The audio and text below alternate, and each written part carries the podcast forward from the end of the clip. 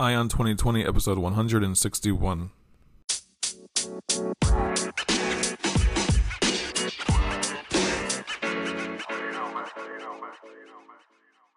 Have 2020 Vision with Eye on 2020, the podcast that brings you all the news and events in the lead up to the next presidential election. I am Ray Eaton, and I will keep you up to date as we approach November 2020 with a libertarian perspective of all the candidates and their policies, along with the news. Thank you for tuning in. Now let's clear our vision.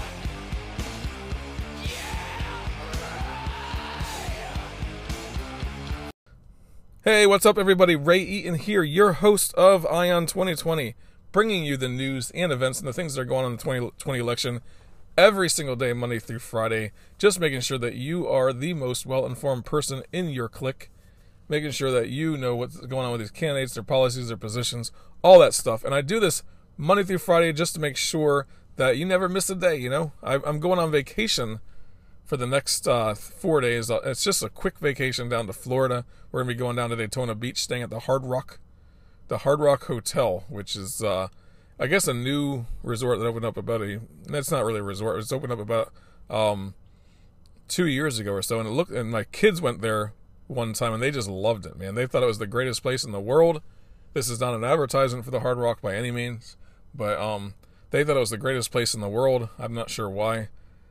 Uh, my wife really liked it as well, so they have live music every night and stuff, so we can hang out in the pool area and drink and watch some live music, let the kids go swimming and whole, whole nine yards, and also head to the beach since it's right on the beach. So that'll be fun. Just spending four nights there. The kids are going back to school on Wednesday next week, and I want to make sure that we have at least one more shindig before we go on, you know, to the, them going back to school, and one more last hurrah for the summer as well. Uh, Labor Day weekend, we're going to be as you guys know, I've been working on my uh, my parent, my in-laws' house. I've been helping out to help them to get their house ready. Uh, that they're moving up to Tennessee and when they retire, and it's in the mountains and all that. So Labor Day weekend we'll be doing that. A lot of you guys might have plans for Labor Day weekend. Hopefully you do, and uh, make sure you enjoy life. I always think that that is the most important thing because we get hung up on all this political mumbo jumbo BS. Does that stuff really matter in the grand scheme of things? The only thing that really matters is protecting our freedoms and our individual liberty, right?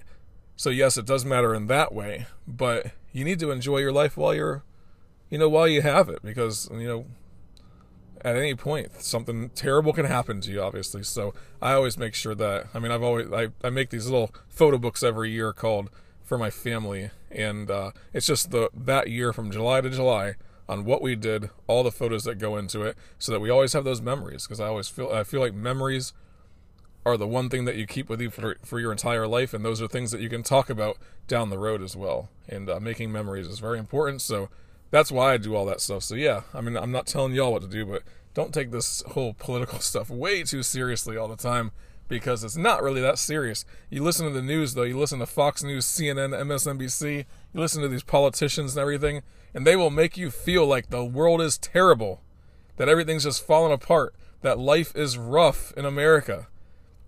I just don't agree with all that, man. I don't. I think that we live a pretty dang good life in the grand scheme of things. I mean, if you look at people a hundred years ago, we are way better off than they are, than they were, right? You look at people 20 years ago, we're way better off than they were.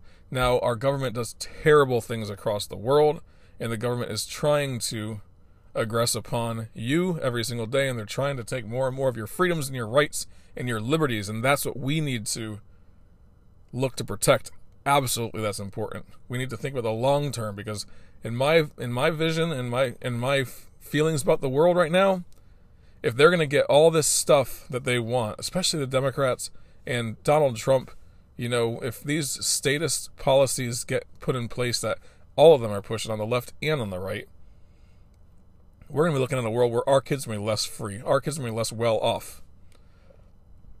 Our kids are not going to live as good of a life as we have, and our grandkids are going to be the same way. We want to li- we want to leave for our for our kids and grandkids. Those are going to follow us. We want to leave a better world than what we found, right? I always feel that way. And one thing we can do is protect them from an over aggressive government. That's what we can do. That's one thing that we can do. But yeah, but make sure you enjoy life while you're at it too. I think that's that's probably the most important. And most people that I talk to, especially libertarians, yeah, we get serious about this stuff a lot. We do. We get serious about politics and the things that are going on in the world. We get serious about that stuff. But it's also important, you know, that it's I mean, that's something that we're serious about. But when I talk to a lot of libertarians, we do enjoy life as well. We're good at it. You know, we we we make sure that we are having fun and enjoying life. And I think that's really the most important thing. But hey, guys, let me get off my little high horse here. I'm not going to tell you how, you live. But one thing I am going to ask you to do is give me a five star rating and review if you like what you hear. I always ask for that on every single show. And if it's your first time listening, you like what you're listening to, that's great. Go ahead and subscribe to the show. I got 160 shows before this one, so you can listen to those and enjoy those as well. So go back and listen, all right?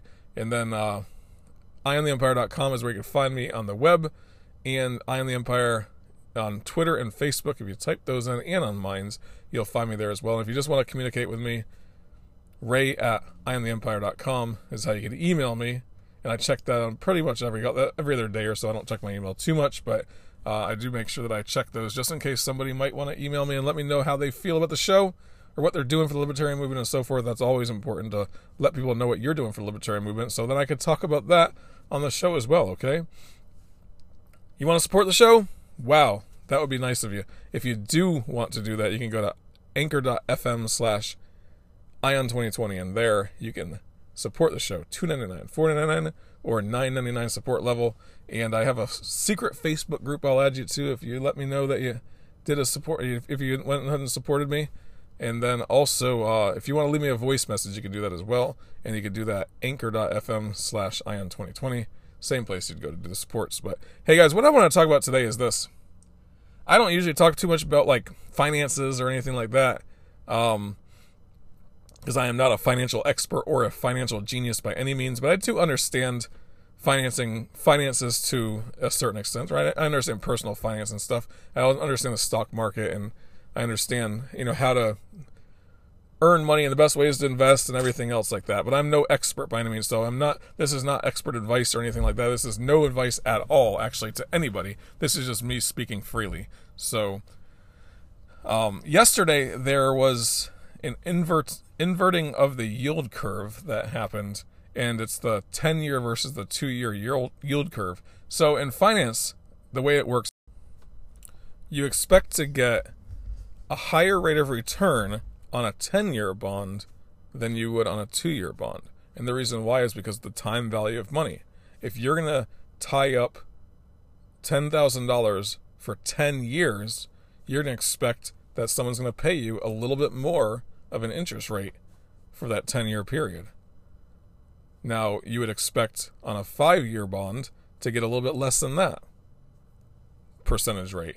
And then on a two year bond, same thing. You would get a little bit less of an interest rate on a two year bond than you would on a 10 year bond because you're tying your you're tying your money up a little bit sh- for a little bit shorter of a time. Then they have six month bonds as well, and you'd expect a much smaller return than you would on a 10 year bond. So, what happens when the yield curve inverts, and there's different yield curves that can invert, but the one that they usually look at for recession purposes is the 10 year versus the 2 year bond. And the last time there was an inverting of the yield curve, it was 2005. And it was two years later that we went into recession. And it really means if there's an inverting of the yield curve for like a full quarter, then it then it's a sign that says that there's gonna be a recession coming. Now it's hard to tell when it's gonna happen. It's hard to tell if for sure it's gonna happen, but I think it's the most valid predictor of a recession coming when you have the yield curve invert for a long period of time. Last year, back in 2018, at the end of the year and early in 2019, I believe the inverted yield curve happened a couple times during that, but it would always go back up where it would where the 10 year would get more than the 2 year, but when they're both going together at the same rate, that means people are looking and saying, "Hey, I'm going to put my money in a two year bond, but I'm not going to be willing to buy as many of the 10 year bonds because I think that in the next 10 years, there's going to be some financial problems. So they're not willing to risk their money at that, at that length of time. So they're not willing to buy as many of the 10 year bonds as they are willing to buy the two year bonds. That's why it inverts, because there's a supply and demand thing that's happening. When people demand more two year bonds, then it causes the price to slightly go up, or the, the cost to slightly go up of those two year bonds, which means that the government's going to have to pay a little bit more to those people that are getting the two year bonds. But if there's less of a demand for the 10 year bonds, then the in order to spur some more activity, or, you know, or not not to spur some activity, but the price will slowly come down, or the interest rate will slowly come down on that particular bond in order to get more people to invest in it, I guess. But the thing that happens is that when that inverted yield curve happens, it's just the investors predicting in their minds with their money that, hey, things might be a little bit less certain 10 years from now than they are today or even two years from now. So that's why the price of the 10 year bonds gets bid down and the price of the two year bonds gets bid up in that way. So that's what investors are thinking in their minds. So that's why it's a good predictor of whether the economy is going to be strong or not. And that's why it's a good predictor of the recession. And they say since like 1942 or 45 or something like that, every recession has been preceded by a yield curve inversion, right? So every single every single recession has had that happen previous to it. It happened in 2001 with the dot com bubble. It happened in 2008, but it happened three years before that in 2005. Then dot com bubble, I think it happened in 2000, or excuse me, 1998. But it happens. So, how does that affect? What what I'm getting at is how does that affect Donald Trump going forward with his campaign? Right? If he is looking at the potential of a bad economy going into 2020, and especially between now and 2020 in November, he might have a really hard time getting reelected if he can't run on a good economy. He's to have a very hard time getting reelected because of that. When you have the the yield curve inverting and it's, you know, just kind of playing with that number every so often, then you're to have a situation where Donald Trump is not going to run on the economy, and that's his strongest thing. When people say, the economy is good. Like that's what they that's what they're happy about right now is that the economy seems like it's good. Unemployment is low. People have jobs and they feel like it's because of Donald Trump, especially his supporters. They think it's all because of Donald Trump. But then you also have people that don't really get too much into politics, but they say, you know what, the economy is pretty good, so I like what he's doing. Yeah, I don't care about all the mumbo jumbo that's going on with all the other stuff, but the economy is good, so I'm fine with that. That's what they're going to be saying about Donald Trump. As long as the economy stays good. So he's going to have a really hard battle to fight if he does not have some way to bring the economy back up. And I don't think that presidents have that much power over the economy anyway, but he's really trying to work this thing out, man. He's like, you know, trying to push the Federal Reserve to lower interest rates. He's trying to push the Federal Reserve in certain directions. He's trying to have some kind of power over the Federal Reserve. He have, he even has people on his team that are on the news saying, "Yes, I think the Federal Reserve should have more control from the executive branch." That they should have more control over the way the interest rates are and the way the policies are and so forth, rather than just being an independent organization, which we all know that's not really, tr- really truly the case.